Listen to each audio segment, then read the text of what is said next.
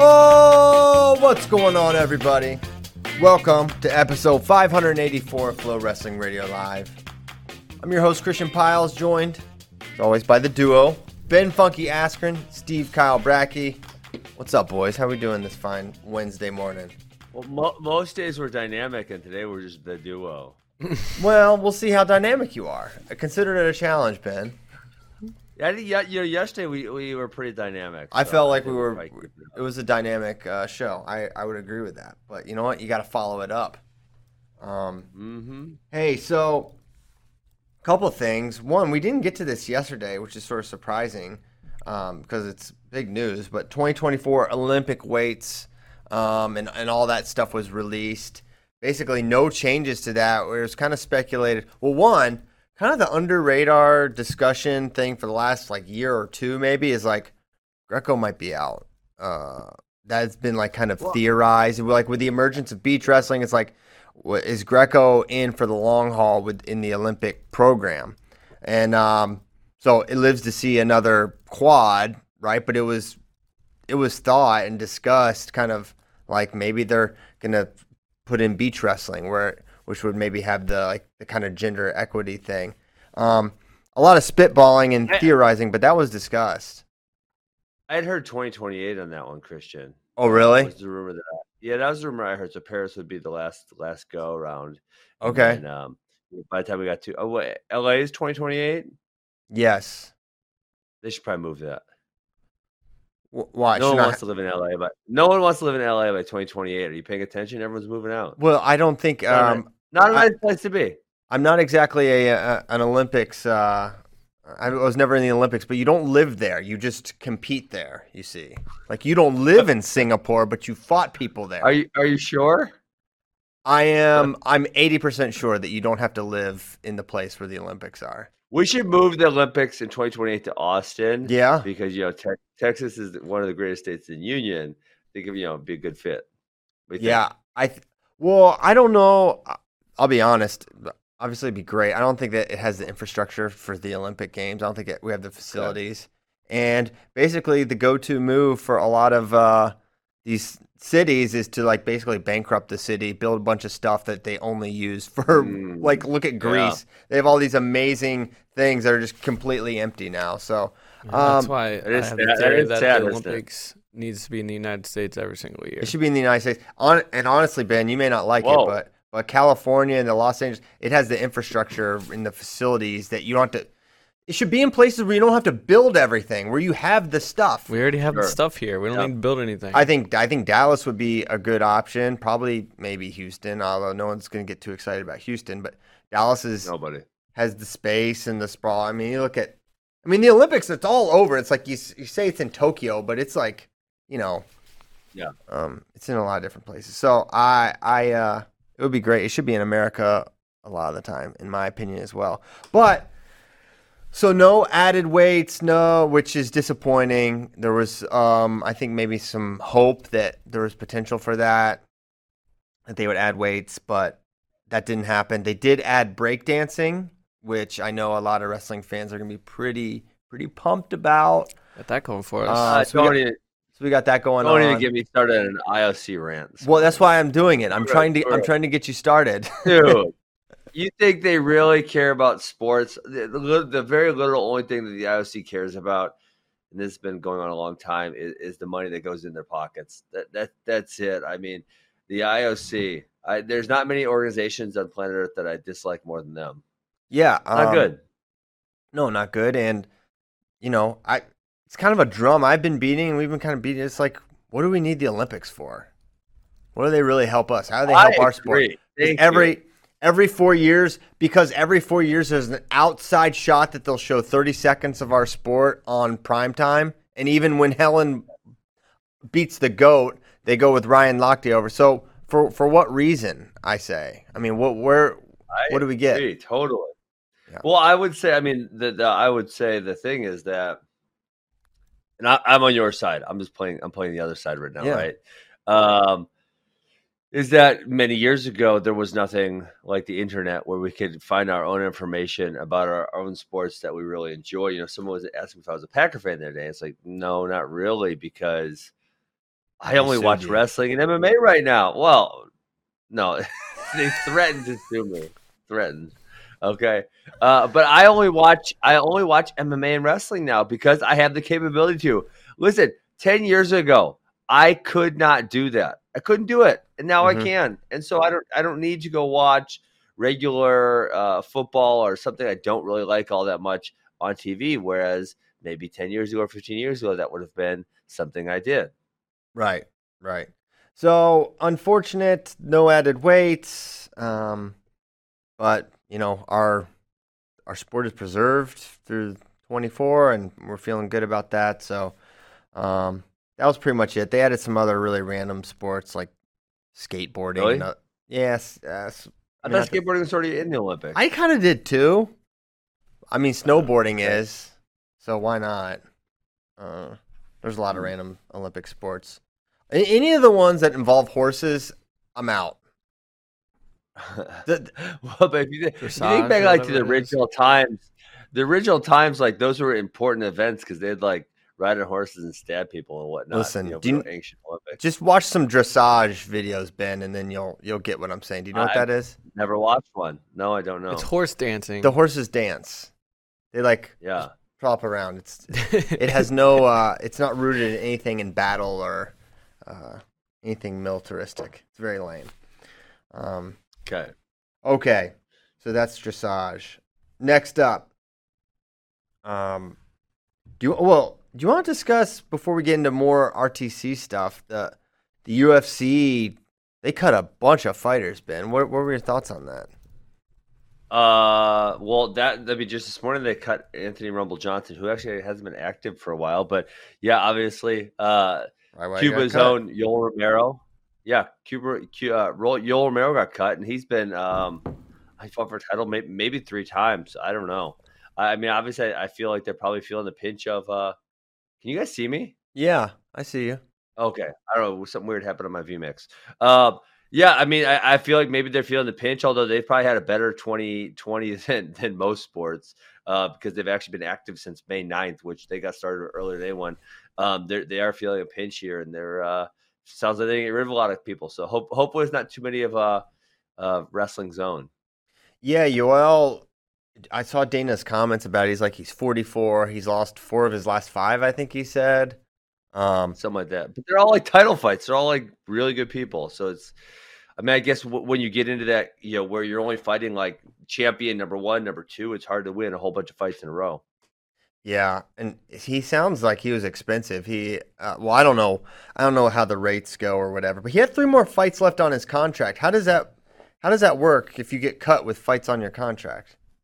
Well, unfortunately, the contracts are completely skewed towards the promotions and not the athletes. So they have the ability to pretty much cut you at any time. I mean, there's there's a list of why they can cut you, but essentially, it's like whenever they want. You know, Yeah. it's if you ever miss weight, if you ever lose, all, all these reasons. if you ever lose, Or, I mean, they can cut you off a loss for sure. They're, they're, that is absolutely in there, 100%. yeah, So if any, if any loss they can cut you, they want. Um, yeah. So so the, pro- the you know they're skewed, right? You can't just say you as an athlete, you can't say, well, I just won. I want a pay bump. Uh, I want out of my contract so I can go renegotiate somewhere from somewhere else for more money. Does it happen, right? It's really skewed towards the athletes. are you still on the sorry, roster or- or anything like that? Well, actually, I was wondering if I was going to get cut, and I think the answer is I will not get cut because they probably don't anticipate me ever. You know, I've told them I'm done.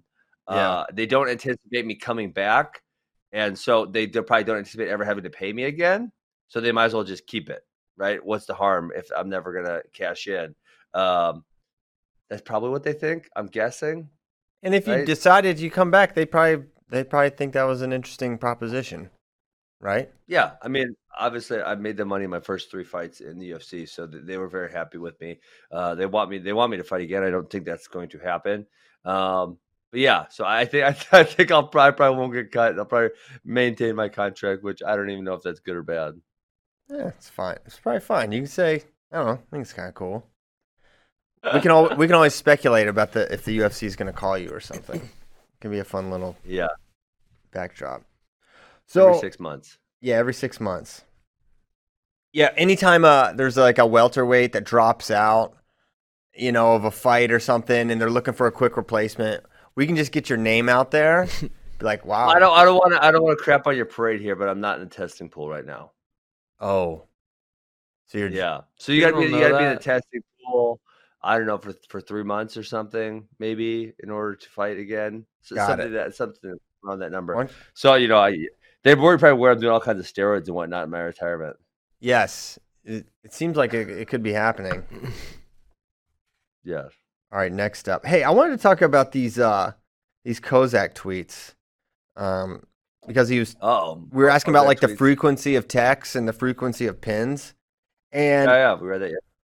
the frequency of texts at the US Open, World uh Russian Nationals and World Championships. So like around fi- 55% in the US Open are of matches end in texts. So more than half of all US Open matches end in technical superiority. Well, it's not hard to get there anymore, Christian. I mean, that's the thing is, you know, I, I know you said like most matches shouldn't end that way, or I can't remember how you how exactly you phrased it yesterday, but it's just like it's so easy to get there because you know, especially if I'm down say 6-0 at the end of a match or, or something effect. It's like I'm gonna go for it, but he only mm-hmm. has four more points for the technical fall Right. right? At the same time, I could get a four points, and then I only need two more points to win. It's just like you're playing in this really, really narrow boundary of points. I mean, it's very easy to go one way or the other. Yeah, well, notice we have uh if you look at the tech fall data, we have uh like twice as much twice as many Texas like Russian nationals uh has. Which to me oh, This- those dang. is the roofers. it's the roofer effect. That's why we have so many techs. Ben Ben just So- facepalm. We get the roofers out, maybe we look a little more like That's Russia. where I thought you were going when you said it's so easy to get there because you literally anybody can enter the U.S. Open. I could enter the U.S. Open. Bracky's entering this year. Yeah. Exactly. There's no guarantee you'd get hacked. Uh, oh, put that. can, can you that step? Uh, put that step back up there real fast, Tyler. Okay, so what is this? Is this if you That's not the take tech only tab. the okay quarters? Here's the frequency of text.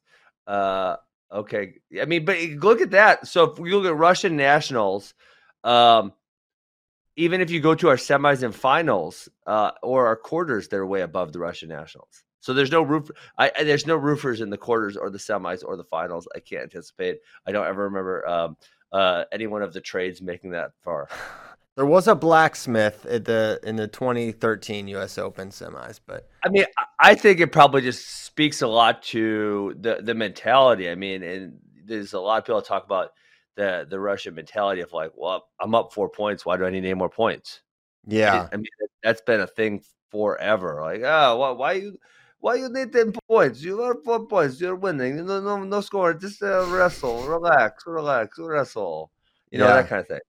Yeah, relax. A very relaxed culture in Russia. No one more relaxed than the Russians. I mean, it's got to be. That's got to be some part of it, right? Yes, Yeah. Why else would it be so low? Um, well, you could say that they're harder to score on.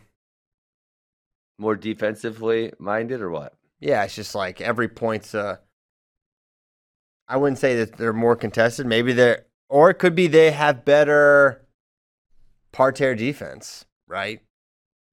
You could Yeah. theorize that. That's probably true. Well, So if we have the data on uh, Russian, Yeah. it's- I sorry, I missed the, the um, the first tweet you guys put up with the world. There, can we put that one back up with the worlds? So Yes. the worlds is uh, the worlds is always slightly above Russian nationals. So I think I think that would then play a little bit Christian because obviously besides America, most other countries will wrestle freestyle, um, right, the entire time. So their parterre defense would be sig- significantly better.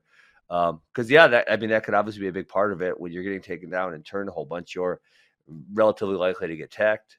Yeah, and Bracky's right. They're deeper, right? We're really our ones are really competitive with their ones, but our four, five, and six compared to their four, five, and six, it's it's probably gonna be uh, some some disparity there. Yeah. So Interesting data from John Kozak and his 20,000 matches, which Ben said there hadn't been 20,000 matches in the history of wrestling Oh my goodness. That was no, I said freestyle wrestling. in freestyle wrestling. Got it. Okay. Uh-oh. What other RTC uh, thoughts did you have, Ben? I had some, but Oh. um, Shoot, you go first. I'm I'm gonna pull my RTC uh, full arena up and just have so I have it to look at. Okay, so I had a lot of NCAA wrestling thoughts uh, from the RTC Cup. Wh- One of them is is not rooted in a ton of data or whatever. Just he's someone I've I've kind of liked for a while, but I think Camacho is a has a great shot. He's I think he's my pick to make the finals opposite Spencer right now at 125. What Um, over It's not- Suriano? that's not. Mm, okay, well let's see if okay, okay, okay. Let's see. Let's let's. Well, just- you're the one who told me. You're the one who told me this leaked data about Suriano wrestling 125. Well, let's theorize. Let's see if he does it. Um, let's Okay. let's get him back in Jersey first, and then we'll uh, we can see what happens after that. Um, right now, I'm pretty sure he's training at Arizona State, so um, we'll we'll see. We'll see uh, if he goes 25. If he goes 25, yeah, it's Spencer and um, and Suriano for sure. Next topic. But if no if no Suriano, then Camacho. I say I really like him. I like how he wrestled against Sean Russell. I think I know it was it was freestyle, but he's he's a he's more of a folk styler learning freestyle. Um, yes. He's hitting some really, I you could tell it's just really important to him. Um, I think he's I've always liked him a lot because he's was always super proficient at getting to legs and generating offense, and he's only gotten better at NC State. And he was really coming on. He's he was one of the kind of what ifs, like what was going to happen with him this this year at NCAA's, and we didn't get to find out. He beat Mueller, so that, which is obviously very telling of, of where he's at. So that was one of my uh, my takeaways from from RTC Cup. Yeah, I, I would say I was impressed. You know, even obviously this is where you know freestyle scoring. He, he got teched by Seth Gross, but it, it was largely off that one. Uh, he had Seth Gross had that two on one gut wrench type hold. I, I don't know what you want to mm-hmm. call it. Two on one tilt. Where you, you it's know, you know what I'm saying? weird. Yeah, it's like he just has like the two on one tilt and, and just rolls. Yeah, it works. Yeah. And like he doesn't, so he keeps the wrist like really high. Like you know when a tilt, you would want it like kind of right here, almost a little above the belt line. Mm-hmm. But he keeps it really high. It's it's sort of a strange thing that he has the. I don't know if you've ever rolled around with Seth Ben or felt any of his stuff. times, yeah. Yeah, my guy Josh Wagner used to do that that one way back in the day. He actually he actually uh we always would bring it up because he tech followed my other college teammate Tyler McCormick at the Western Regional in Vegas one time uh with, with that exact move. So sorry Tyler that I had to bring that up and embarrass you on flow here. Um Dang. but um, so obviously in folk style you want to control the hips because you do have to you have to hold them on their back for you know for the near fall. Um, Yeah, you know, here. freestyle, you're just you're just trying to turn them over. You essentially want you want to block off their shoulder, and then you see he gets his body out to the side, which then blocks off the leg, and he rolls them through here. Um, yeah, he's really good. But so, but my, I guess my point in that was that, you know, if you take the freestyle aspect out of it, Camacho was very much in that match. I think he got a couple takedowns. He was on the legs a lot, and Yes. you know, Seth really had a great weekend. Besides the not in the Sean match, Seth had a really great weekend. So I, I would say I'm also impressed with Camacho. I think he just keeps getting better, which obviously that's kind of a consistent theme out of Raleigh, North Carolina. That's something we say about a lot of their guys is wow, he just keeps getting better. Mike Macchiavello keeps getting better. Tommy Gantt kept getting better. I mean, that's just like you know, Pat Pop obviously has figured something out where he has his guys highly motivated, where they want to work hard, and where there is a lot of progress being shown by his athletes. So, yeah, I agree with that one big time. Yeah, I I think it's clear, and you're right. They they always seem fired up and motivated too. Um, Mm-hmm. um, they they put in the work. So really impressed with that, and and that Camacho Gross match. That's a primary example. I'm surprised we didn't reference it yesterday of of a tight tech. Right? It's it happens. hmm Okay. Yeah, it was you know it was mostly competitive. Um, yeah, I thought uh, I thought '96 was just kind of like there's a lot of guys who are really close because obviously uh, Kollin Moore just looked outstanding day one, but then he took a loss to Mike Mock on day two, which well, we have that know, match. Mock- I mean that he he he had that match won. Uh, Yeah. Kollin Moore, and just Well- at the end. Yeah. But when you think of what he did to those other guys, you know, and, and what do you think he did to um, Kyven Gadsden, where, you know, where he was just scoring a ton of points. The fact that it was even competitive was kind of, uh, I think you didn't expect it because Mike Mock lost to Zillmer on day one. I think he lost another match on day one. Maybe I'm wrong. I don't think he lost he another match on day one. Um, Okay. All right. Yeah. Anyway, we can bring the match up. Yeah, I thought so. Yeah, the end of it's what's uh, it lasts. I don't know, twenty seconds of the match. Um, I mean, it it seemed like Moore had it in the bag. Yeah, you can just play it out from here. Um, no, Mock, uh, Mock and Zillmer had a, a. It was a pretty close match too, and then Yeah. Zillmer hit a big double for four, which kind of put it out. And here's a, just a throw by, and I was just so surprised um, he was able to get this lace, right? Because it's not like he. Mm-hmm. It wasn't like he transitioned from the takedown to the lace. He started on a gut and then worked his way down, and literally with, with Oh, two seconds, Goodness. he got the Is the turn. bench going crazy? Oh yeah, they were they were going insane.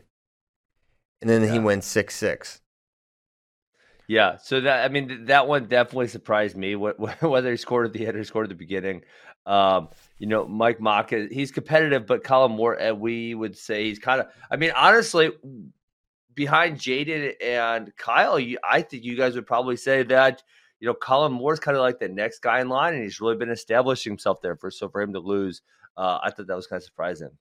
I was surprised, and you know, the end was surprising. He was up six two with what fifteen seconds left. Normally, y- you can just evade there, and really, it, it's a lesson because Kollin the the uh, the score was off of Kollin's shot. Right, he shot pretty reattack Yep, for two. uh, on off the throw by, right? So I mean, the lesson there is, I mean, it's it's into match tactics is something that I think American wrestlers sometimes can struggle with in freestyle, right? Yeah. Do you, how do you shut it down? How do you how do you finish the mm-hmm. match? And Too aggressive. yeah, too aggressive, and that was that was an example of of aggression that that wasn't helpful for him. But I I, I still think Kollin is the number three guy in America at 97, despite that loss to Mock. I do think the group of the group of Gadsden, Zillmer, Moore, and Mock, I think are pretty close and somewhat interchangeable. Yeah. And we we saw they were interchangeable, right? Zillmer beats Mock, Mock beats Moore, Moore beats Zillmer, Moore beats Gadsden, but Gadsden probably beats those other guys. So they are somewhat interchangeable, but at the end of the day, it'll be it'll be uh, it'll be J'den and Kyle. But one of those guys goes down to 92, and I'm curious what do you have any indication of what J'den might do in non-Olympic years? You know, if he let's hypothesize, he goes, he wins the Olympic, makes the team, wins the Olympics, is he really going to come back down to 92? I, I mean, I, I have not discussed this with him in any way, shape, or form, but that no, it, doesn't feel like that's the thing to do, right? If you win, you stay at that weight class, that's your weight class, and Mhm. you know then Kyle would have to go down, and I got to assume it, it's definitely gonna be harder for Kyle going down I see. well, it's gonna be harder for Kyle to go down. Well, Yeah. Why wouldn't he? Because I mean, beat beating J'den Cox ever and make the 92 team. versus, but beating who's ever at 92 versus who's ever at 97. I mean, obviously, for for America's sake, someone who's ever on America's sake is going to be trying to talk, right? Who's ever number two there into going down because that makes Team USA much much better. Um, right now, there's not. A, oh, let's see. I don't. Let's see. I don't want to offend anyone. What? Ah, F it. There's not another guy who's on Kyle or J'den's level. If you have two guys that are at that level, you get them in two weight classes. You don't put them in one weight class, right? mean, you spread that's them not out. that's not offensive. It's it's a it's a total fact, right? Yeah, right. Who- but I'm gonna getting mad piss at someone. I'm sure. So, I'm sure who's ever the damn other. If, if they were both at 97, who's ever the number one at 92 is like, oh, I can medal. Well, no, nah, you haven't shown that yet. Yeah, I mean, maybe we have other guys that can medal there, but certainly Kyle or J'den would win the weight uh, if they went to Yes. 92. I I don't see Kyle leaving 97 kilograms. Um, first of all, I think the cut to 97, it's not a thing thing, but but another five kilos, I think would be. Um, Yeah, but he's a guy where it's not like it's James Green where he's ultra lean. I mean, Kyle Snyder's all he's hulked up, right? He, he literally makes getting big a thing. If he wanted to get a little smaller and lose a little muscle, he, he absolutely could without too much effort. Yeah, that's probably true. He's not like super tall or anything. Yeah, he, he Yeah, could probably he- do it if he had to do it. I just, but it's just, For it's not even that. It's not even the physical. I um, understand. I understand it's not in his. I understand it's not in his mentality. That is Yes. not. Again, this is not something Kyle Snyder say. Hey, let me run away from J'den Cox. Kyle Snyder doesn't think like that. That's not what he wants to do. But I'm saying, cooler heads would need to prevail in 2022. Someone is going to have to sit those MFers down and say, "Listen, guys, you're not going the same weight class." If, if listen, if you guys need to sacrifice me and you guys need to send me to have a talk with these guys, uh, for America, I will have a talk with these guys. You two are not wrestling the same weight class. Got it? We'll have a wrestle off right now. Whoever loses is going down. That that's what's happening. We are not we are not having these two guys the same weight class in non-Olympic years. That's just unacceptable. Here's why I don't think you can have that conversation. Because Listen, listen, we're having that conversation. You can have the- Unacceptable. you can have the conversation, but here's why I don't think it will be impactful. Easy for you to say, Ben, because Why? because if I continue to if I vacate the weight, all right, let's say hypothetically, J'den Cox is the Olympic champion, I'm Kyle Snyder, and I'm going down. If I vacate the weight, I am guaranteeing J'den Cox makes the team every single year. J'den Cox is going to medal probably every single year, which means he's going to sit Yeah. out every single year, which means when the Olympics come around, I have to run the gauntlet and then face him two out of three. hold I don't want to. I don't want to do that, Ben. Well, okay, but if I'm the guy having this conversation with them, I also am probably the guy that's able to make some type of rules. So I could, I could then therefore make a rule, wh- whether right, whether the rule be um, that right, the other medalist has a, a larger advantage. You know, right now they go to the semis, maybe maybe to the finals. Who knows? Uh, that could be a, a potential rule you could make. You could say that. Um, you know, maybe those two have a special wrestle off and the winner gets right. You could do something. There's some way that you could make it so that you're going to have both those guys on the team. If, if the coach of that team or the manager or uh, whatever you want to call it, I know this is Team USA, right? If, the who's ever in charge, if they can't get both those guys on the team, they're not doing their job. You need mm. to have both. If you get two of those guys and you can get them on your team, you need to have them on your team. If you have one of those dudes sitting on the bench for th- three or so, you know, it's right, eternity is what you're saying. If you have one of those dudes sitting on the bench for eternity, you're an idiot. Okay. You need to get those guys both on the team. So here's here's a simple solution. If there, there needs to be some special carve out that allows, and I don't know if I like this, but here's here's a solution to the problem. Allow them to go the same weight for trials and potentially final X, and then Yeah. allow a special challenge wrestle off down the weight.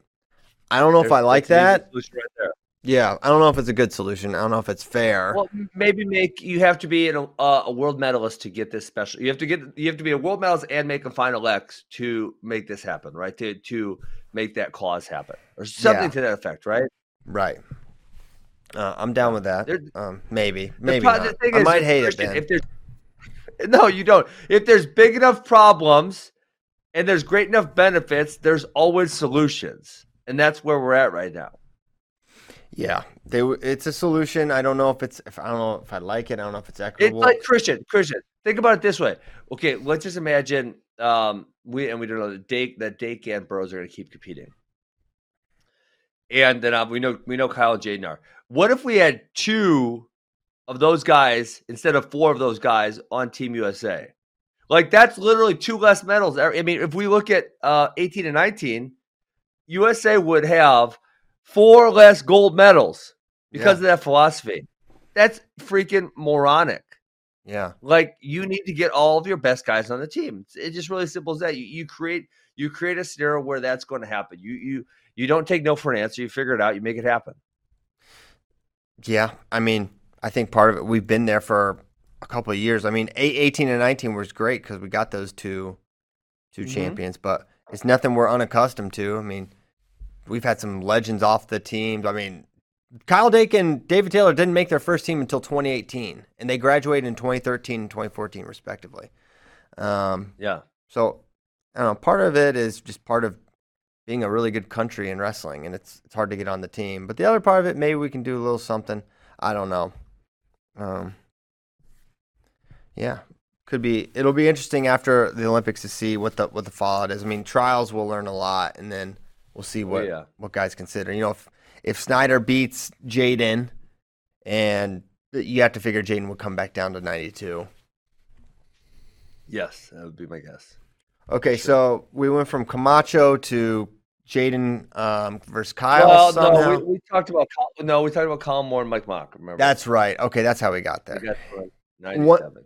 So my other, uh, one of my other takeaways from from RTC Cup from the NCAA perspective was kind of further cementing that Carson Kharchla is going to be a real factor at 165. His win over Mekhi Lewis was was super impressive. I think Yes. I think he's he does a lot of things really really well uh, from a neutral Yes. perspective. I think he's super tough to get to. Guys have a hard time getting to his legs. I mean, Tommy Gantt Mhm. beat Logan Massa right uh, this weekend, and it was he was unable to really generate a, a lot. Now on the other flip, the flip side of that was Gantt kind of scored the only actual offensive point in that match, but.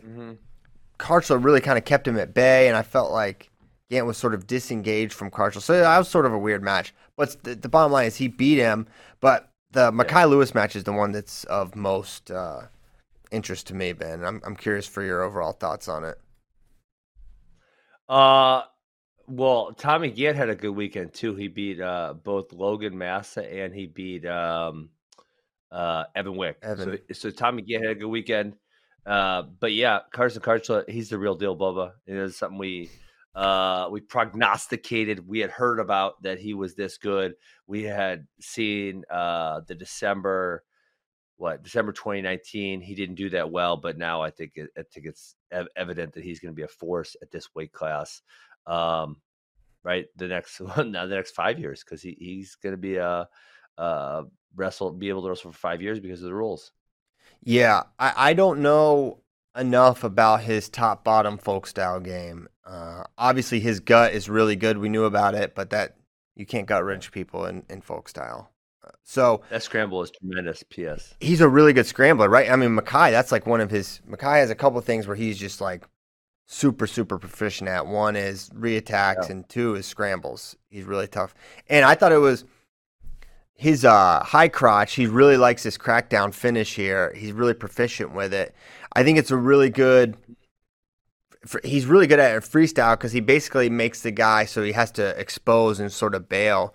And I'm curious. I'm curious how this would have played out if Well, it were he's score here in folk style also. yeah, right now he's What- for sure is when he has Yeah. that. Once you get that foot up on the hip, it's it's not impossible to defend, but it's close. It really is. Yeah, it's tough, and man, that gut was like so smooth. So he's got that. I mean, he, he's tough to get to, right? He's got Yeah. really crisp, clean leg attacks. I think he's pretty athletic. I mean, his the duck that he hits in the in the second period is filthy. So he can wrestle from control ties. So I think this Great is a positionally. Like he doesn't get pushed around at all. No, no, not at all. And then for a freshman, you would think maybe that would happen somewhat, but physically, he was kind of controlling center uh, against Gantt, which you would not you would not probably expect a freshman to do. I really would have liked to Yeah. see him versus Hidlay. I wish somehow Ohio Ooh. had wrestled Wolfpack twice, and then he could have seen him, seen both guys, because that would have been an interesting that match. And, and Wolfpack's interesting at seventy four because they have two really really good guys. I don't know who who the number one on their depth chart is. I guess you would probably say have to say uh, Gantt is now since he beat Massa, who beat Hidlay. But Hayden usually wrestles 70, not 74. Well, I mean, he didn't at uh, there's that duck. Wow, he didn't uh, at senior nationals. They didn't have 70. They didn't have Well, I- 70. I, know, but I, I, I don't know. Uh, yeah, maybe he probably would be in world years. He'll go. He'll go seventy. yeah. So Sure. yeah, but looking at Kharchla, and the, here's the to me the big contenders at sixty five: Mekhi, Alex Marinelli, Griffith, Evan Wick. I'm throwing Massa out because I'm. I don't think Wick's competing this year. That's crazy. I, I'm I'm I'm Why would he not I'm compete? year. That makes no sense. I don't think he's competing. That's that's Um, ludicrous. Why? Who? Evan Wick. Do an interview with him. I should have. I mean, I have before. I Yeah. did. Did you ask him about it this weekend? No, I didn't. I talked to him Okay. very Yeah. briefly. I mean, he, he obviously didn't enroll because he thought you know he thought he was going to take an Olympic year because of obviously everything that's going on. And uh, to my knowledge, he is not enrolling second semester, so I don't think he'll be competing.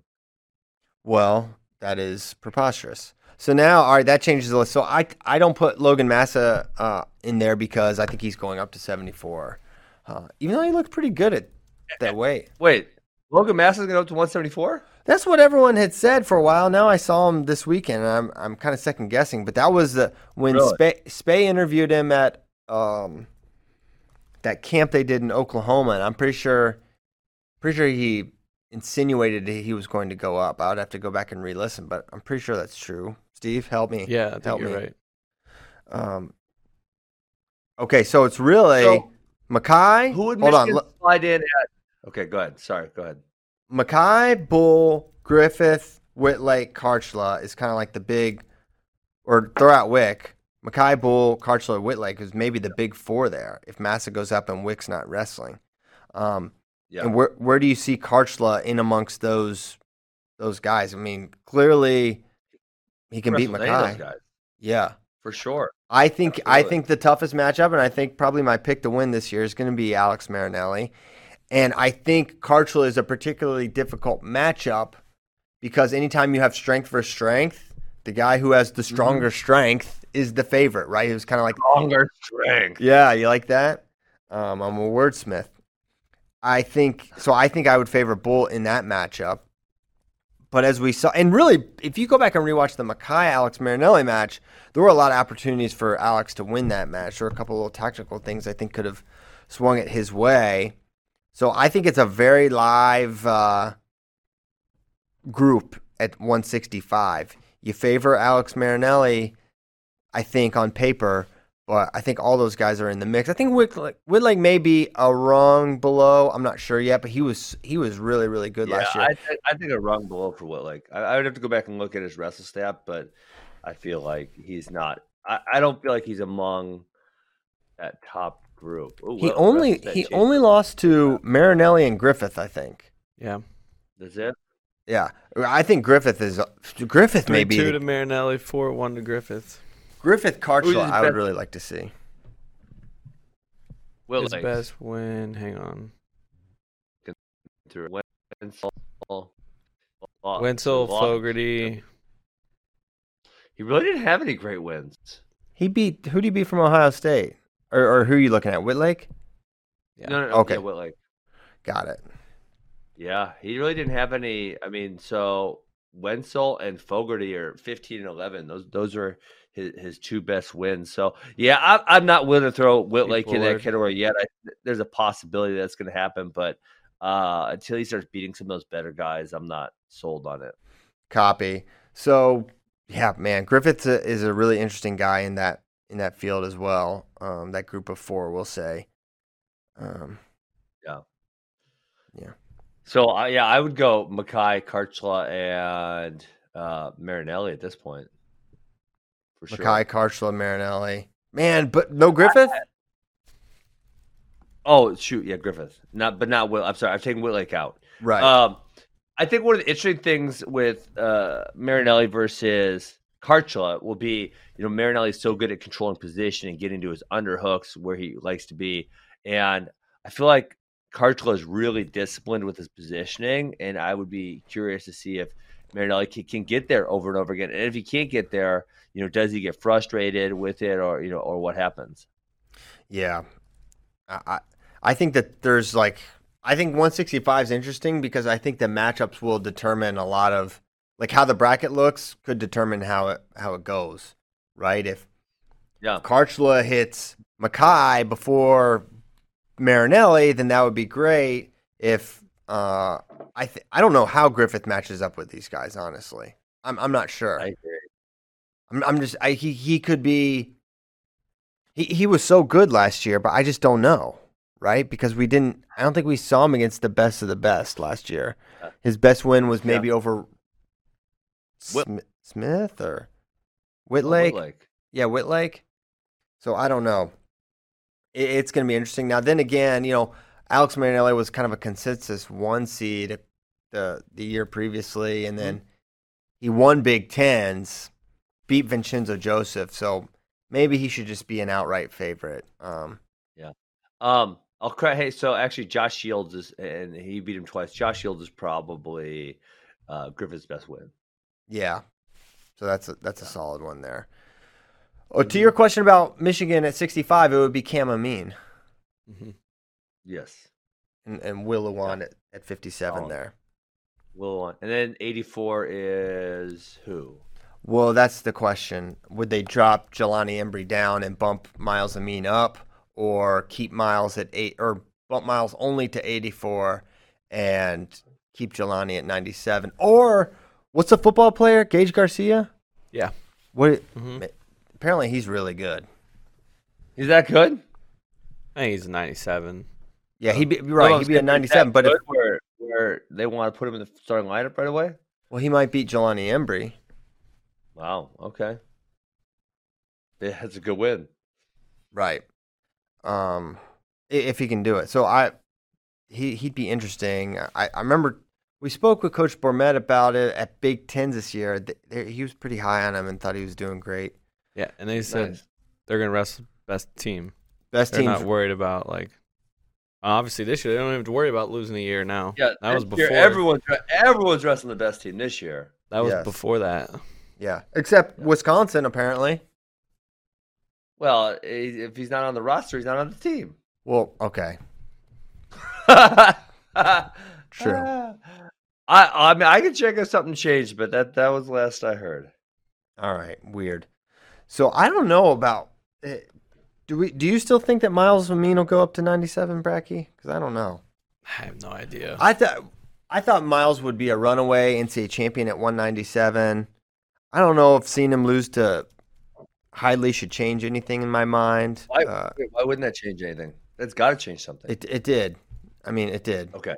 Um, I say I don't know, but like, I don't want to rush to and be overreactive. But maybe maybe we're just over. I don't know. Did we overreact to other things Myles had done? I don't know. Well, My, Myles is good. I mean, I, I was the one saying like, you know, Alex Ginger could potentially be better than him, and and I was ridiculed for such thought. Um, No, no, no, But, no. you know, Hold I- on. That's not what was the vindicated- ridicule. We gotta back that up because I think I'm vindicated now. you're you're well.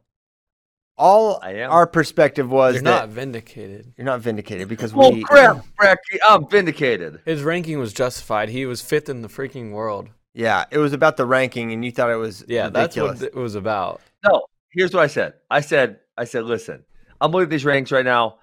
I think Alex Ginger beats Myles Amine, and you guys said, Ben, you are out of your mind. And No. I, said, I don't think Ben, I you're literally lying don't right think now. This is just like the JV match uh, lie you two Play have it been, back. been Play it propping up. back. You guys have it. You guys have it on radio somewhere. Yeah, we'll find it. You dork. Um, yeah, my so I I don't know.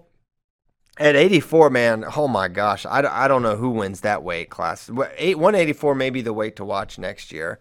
Um, with Aaron Brooks coming in, and if Myles Amine goes that way, which I don't think he is, but you know we don't know until their lineup's set. 84. Well, how be about uh, how about Amine versus Ford Focus? How's that going to go? Oh, don't call don't call him AJ Ford Focus. First of all, it's disrespectful. Good to- insult. It was a really good insult by Gable. It was really good. It was good. It he he won the Twitter. Him and Jordan Burroughs are are very successful on Twitter and on the mat. Uh, I would, yeah, for yeah Ferrari would be interesting. Ferrari would be super interesting. I think, but because Amine can challenge some of Ferrari's athleticism. 'cause Amine's really quick and fast, and Yes. I don't know if he's Mr. Mm-hmm. Fast Twitch, but he's really slick. Well, uh, Amine's really slick, and he, he's really good at finishing when he gets to legs.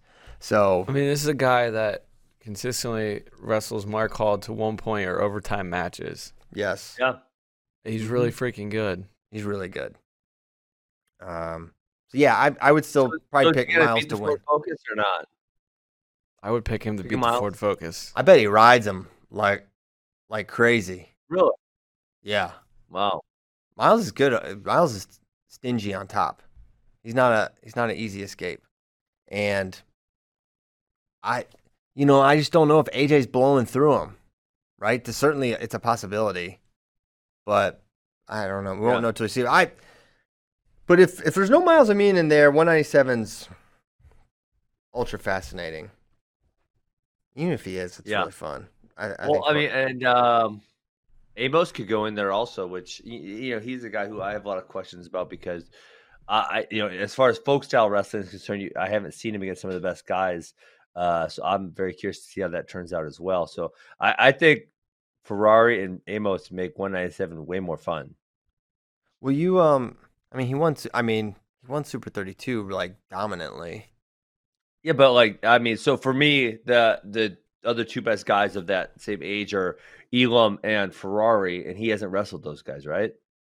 True. So those, those are like kind of benchmarks, you know, beating other high school guys. I don't think there's anyone else who he beat in high school. I said, oh, that guy's going to compete at the NCAA level this year. Um, Yeah. And so, you know, I'm not talking about Amos versus other high school guys because obviously he's the best. I'm talking about Amos versus really good collegiate guys. Is, Yeah. You know, can he place high at the NCAA tournament this year at 197? I'm with you. I'd like to see it. Um, yeah, Braxton will be an interesting wrinkle, and gotta assume he's gonna go, which is fun. So, okay, where else would you like to go, Ben? Um, do you want to talk about the Massa Hidlay match at all? Because that was a totally You know what? wild one. I, kind of missed that one. you did? Yeah. What are you doing? Were you t- were you coaching the Youth Uh, of America? I was, yeah, I was coaching that day. So, and my internet connection was spotty. So, like, well, obviously, so certain times I was coaching, and then certain times I was unable to get the matches to stream nicely. Uh, I watched all the matches on Friday and um, in a majority on Saturday, but not all of them, Okay. unfortunately. Well, Massa jumped out. Do you know even what happened? Uh, one of them got a big lead, and the other one came back. Yeah, so Massa was or Hidlay was up 8-0 and ended up losing 8-8 cuz he got forward twice. Um maybe maybe show like the first we could pull up the first four if we want to show anything. But uh, if you didn't watch it then never mind, let's just keep it moving. Um I don't Okay. like as you know do I don't like to talking about it. Well, I just thought it was a really interesting match, and I couldn't believe how it materialized. I really thought that, um, I mean, Hayden just looked like the better guy, and then I think it really, to me, it was. Uh, I don't know how to say this. It wasn't. I just think he made it, some strange errors that I just surprised me, and they, they had huge. Like the first four he gives up, he uh, masses on an attack and Hayden just looks for like a lateral drop and basically fours himself on the attack. And then there's another time he's in on a leg and he tries to finish a high crotch and just get kind of plopped back on his back for a four. And then suddenly it was 8 8. I, I thought it was a match that, man, if you wrestle it again, you probably would you would probably pick Hayden to, to win it. Um, Yeah. those were my overall overall thoughts. But Hmm. it was a, it was a I mean it looked like he was going to tech him, right? 8-0. I mean, that's Yeah. not the first that's not the first time we saw an 8-0 lead evaporate on the on the weekend, but Mm-hmm. it was interesting. All right, well that's it then. Let's let's let's go to questions. Boom. Well, I don't see. Oh, there they go. Okay, I see him now. Yeah, keep scrolling. So, from Nathan Kreckelberg, is it better to have a winning RTC or a big RTC? In my view, the Gopher Wrestling Club was the best RTC at the Cup. They were able to field a full lineup of their own senior level wrestlers and have the greatest capacity to provide opportunity to wrestlers in their region. Well, I talked about I talked about this one yesterday, and uh, they, they had Evan Wick, who was not on their team, um, and there was a couple other ones, NC State, that had almost exclusively their wrestlers. Who's the other team? Michigan. Michigan had um, only Seth Gross as an add-on. So Oh, TJ yeah, I- I Dudley. think it- oh, dang it, they did. Okay, so real, really just NC State and uh, Minnesota that had primarily their wrestlers. Um, I like it better that way. I think it's better. I think these guys can field full teams. And we talked about yesterday, when you add when you start adding more teams, um, you're going to get less pickups because those pickups will be wrestling for their own team. so I th- I'm, well, I'm looking forward to that. I look at. I don't think that's. I don't know, but I don't think that's the question. I think it's like for for your institution or whatever, what's the best kind of RTC to have? Like Oh, a couple. Do you have Jordan Burroughs at your RTC? that's- that's huh? This is the best example. Right. Do you have Jordan Burroughs or do you have um, Gopher Wrestling Club? Maybe throw out Gable or whatever. Um, right. What's what's the best thing to have? Well, I so I would prefer a big one. Absolutely. I mean, you obviously the big one's harder because you have to be able to raise funds to do that. But you look at, you know, the amount of good you could. You know, another great example of this is the Penn RTC. They're, I was going to say Penn. Yeah. job. They're doing a really good job at it. Um, but those guys, they can help your college guys. You can have them helping out the community. Um, there, there's a lot of things you can do with the big RTC. So, I, if I was a college coach, I, I would be trying to get a whole bunch of guys. Um, obviously, ideally, long term, at some point, we would have some guys competing for world teams and world titles. But you know, I would probably try to go for numbers first.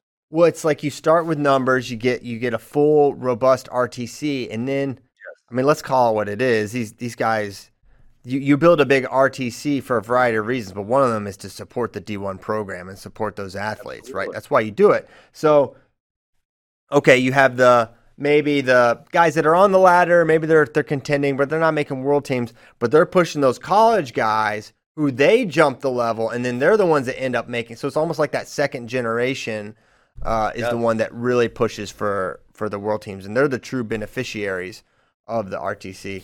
And to be sure that you know it does help the local community that they can come in and have that that training environment around that many elite athletes as well. So I mean, I think having a big big RTC is is great and super beneficial.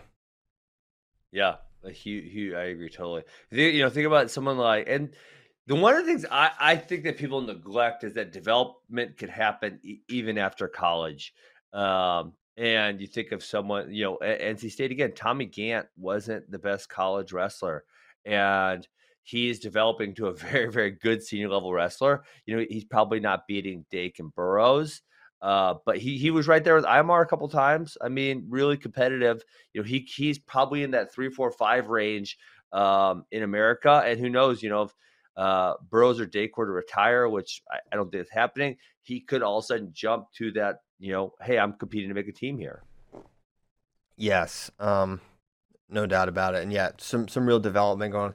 I want we should uh maybe a topic for tomorrow. Like, who are the senior level guys who develop the most post college, right? Because so many of our Mhm. guys, you think of our our legends, J'den, Kyle, Jordan, just amazing right out the gate, um, winning world world medals. Sometimes in college, or um, I mean, Kyle, Kyle won after his freshman year. Yep.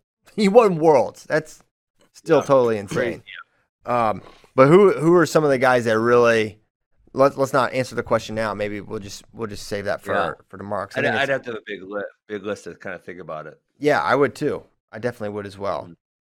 Mhm. Um, Kevin Mulder, would you still be so high on Hidlay, Trent, if the ref called the pin during the Sammy Brooks match? He was decked and the ref didn't call it. Uh, absolutely. I'd be very high because one, a lot of my thoughts are revolve around NCAA considerations as well. Two, you can't take away, you can't wipe out the fact that he beat Myles Amine fair and square. No, no funny business there. Three. He was up big. Pin, pins are a thing, right? But pins, as we know, can be flukish in nature. Now, it's not a fluke that um, Sammy Brooks almost pinned two people.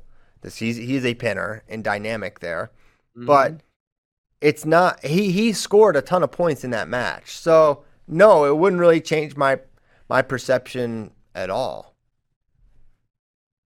Yeah, not mine either. I, I agree. He's good no matter what. I mean, there's there was four other matches besides that one. All right. Um, Yeah, not one bit. He's up. Oh, that's that's the all-time development right there. Ross Patton and Matt Hunt. I mean, this is not current, but the all-time best development after college is Jamill Kelly. The guy never freaking All-American, and he was Olympic silver medalist. yeah, that's that is uh that's absolutely incredible. Crazy. So, would will RTC Cup be an annual event? I don't know if it'll be annual. I mean, hopefully we do it again before. uh, Should we- be? yeah, I mean, well, should be like biannual or whatever. Does biannual mean Oh. twice a year or every two years? Is it one of those? Twice.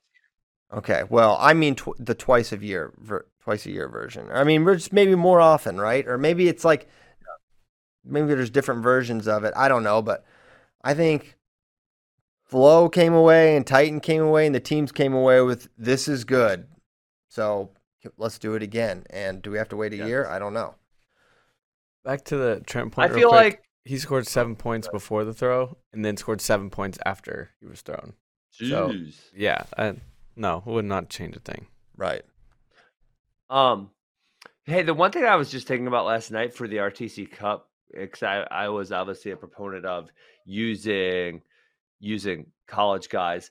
There isn't it like October fifteenth when you can't use college guys anymore, right? Isn't there some rule like that? I feel No, Um, um, I don't know if it's October. fif- There is, I don't know if there's a date or it's like the start of practice or something. Because we ran into this with who's number one, not this year, but the year before, something we were trying to do.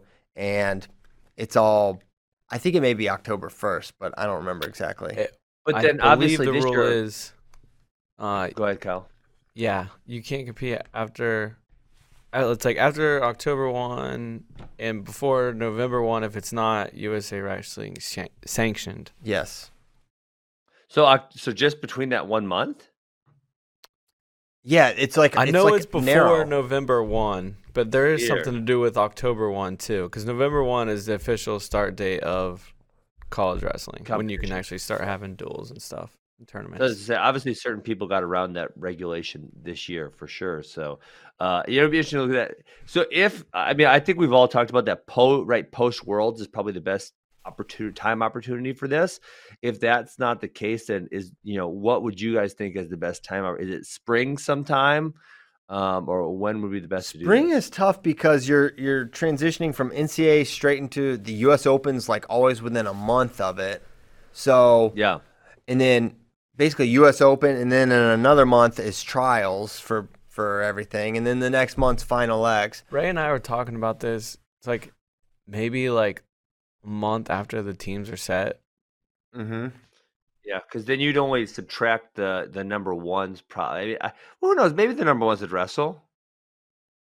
I mean, they they they would often wrestle uh some sort of a tournament between. And that that was what we were talking about. And hopefully this could fill that void. Um, like, hey, you want to get another competition before you go compete at Worlds? Let's do this. Yeah. I, th- I think the one thing about that is they like to, for their acclamation or whatever. Uh, what do they call them? For what they call those tournaments. But anyways, for those tournaments before Worlds, they like to, I think, travel Yeah, extensively, overseas. and I think they like to wrestle foreigners. Mhm.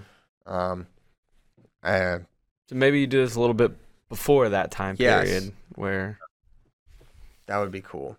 There, there's got to be a place to put it on the on the calendar.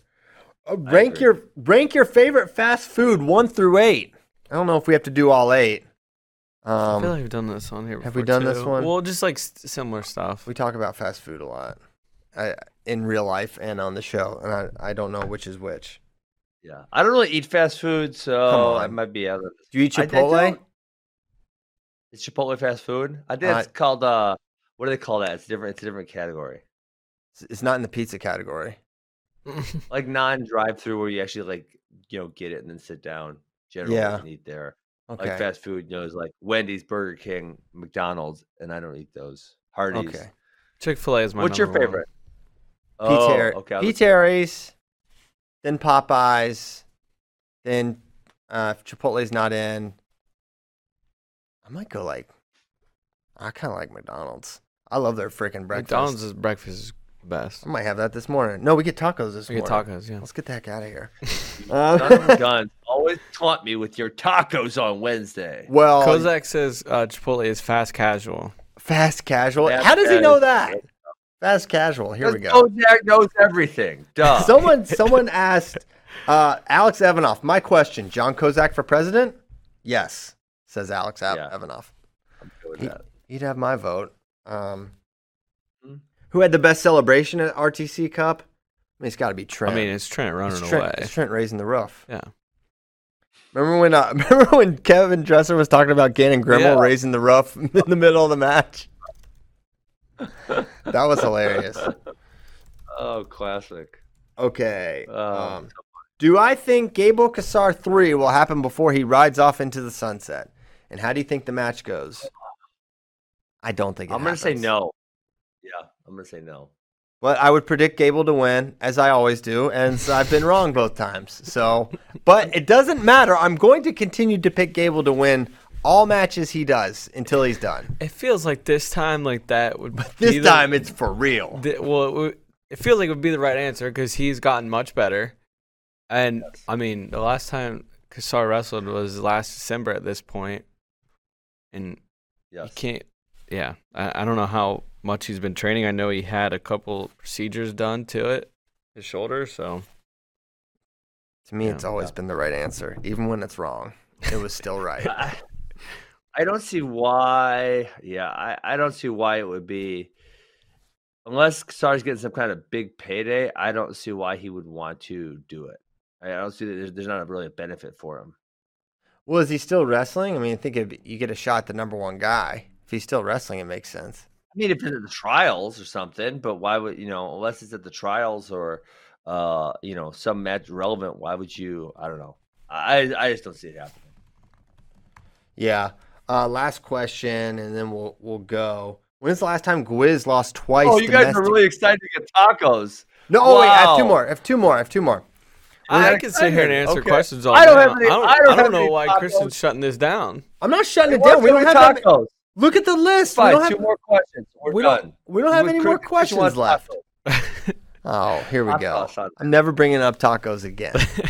When's the last time Gwiz lost twice domestically in a weekend or in a, in an event? Ever? I'm sure it's happened. I'm looking. At, I'm assuming it happened Six- 2016 Olympic 16 trials. He lost to Rey, I'm trying to bring. but he might right have now. got wrestled back for third. He might have only lost once then. Um, That was his last uh, domestic loss. Was uh, I'm trying to pull up the the old brackets yeah, here. me too. It wouldn't pull up for me. Yeah, mine mine uh, mine kind of stalled out on me. 2015, uh that was what happened in that one. So Rey, Tervel, so let's see, Gwiz. Gwiz lost to Rey 7-1 in the semis. But I'm betting he got third cuz I'm pretty sure every time he didn't make the team he w- he rests back. We might have to go back to like 2014 or something crazy. Back to when he was in high school, Yeah, he was early uh early collegian, right? or uh, NCAA took eighth. He took eighth his freshman year, so it means he lost three times that weekend. Yeah, because he won as a sophomore, right? Mm-hmm. There's a red shirt year in there, but yeah. Oh, did he lose twice at at Vegas that year? He lost to Coon. Maybe not. Uh, that's a long time ago. It's guys. a I don't long know. time ago. That was like one of the first tournaments I worked at Flow for. Um, Hmm. kind of. wa- So yeah, I don't. I'm, I can't find the 2016 brackets. I got him. Would you pull them up? Oh my gosh, there's only 76 of them. All right, here we go. No. What Oh, is this? He lost. He took fourth. He lost to Dom Bradley. yeah. Uh, So- there we go. There it was 2016 trial. So over four years since he last lost twice domestically. And then this is a this is a good question because it kind of refers back to yesterday. Um, is Alec Pantaleo a real threat if he can get down to 65? So he is not going down to 65. That is not Not. being considered. Um, he is going to be going working his way up to um, 74. So, um, but yeah, he would be a real threat if his body was not so dang big and strong. And someone asked about Mendez getting a shot at Van Ness for the true title of who's number one. Man, I would love it. Do I it. don't, yeah, I, I don't think anyone doesn't want that match, including either of the competitors. I think, you know, how do you set it up? How do you make it It's happen? tough once we get into these high school seasons because a lot of the Is, it, a lot of Kyle, those, is Indiana wrestling? I think I think Illinois, I think Indiana is. it's Illinois that's not right. yeah, or I think Indiana. Minnesota's not. Right. What? Minnesota's not. Not right now. Oh man, freaking Broken Arrow and Stillwater are dueling last night. Oklahoma can't hold them down. That duel was great, by the way. Uh, started off with John Smith, son Sam, getting a big win over number 12 Christian Forbes. Uh, so he looks like he's going to be a hammer. He's a sophomore, by the way. Sam is Yes, okay. he was. Um, he was behind a Fargo champ last year. I'm forgetting his name right now. He was in the lineup last night. Hmm. No pop quizzes. Uh, so yeah, that that was fun. Shout out to our man David Bray for headed up there and calling those calling those matches. Nice little Tuesday night. I wish we had something like that every Tuesday night. A little fun little high school duel. Okay.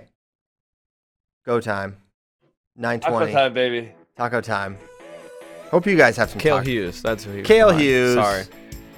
Took him a second, but he got it. Thank you guys so much for listening. We'll be back tomorrow. I think we're just, you know, I'm just gonna say it. We're gonna we're gonna release the eight man bracket, the 150 on FRL tomorrow. Ooh, It's time. nice. We're gonna do do it. it. We seeded it. We've got it.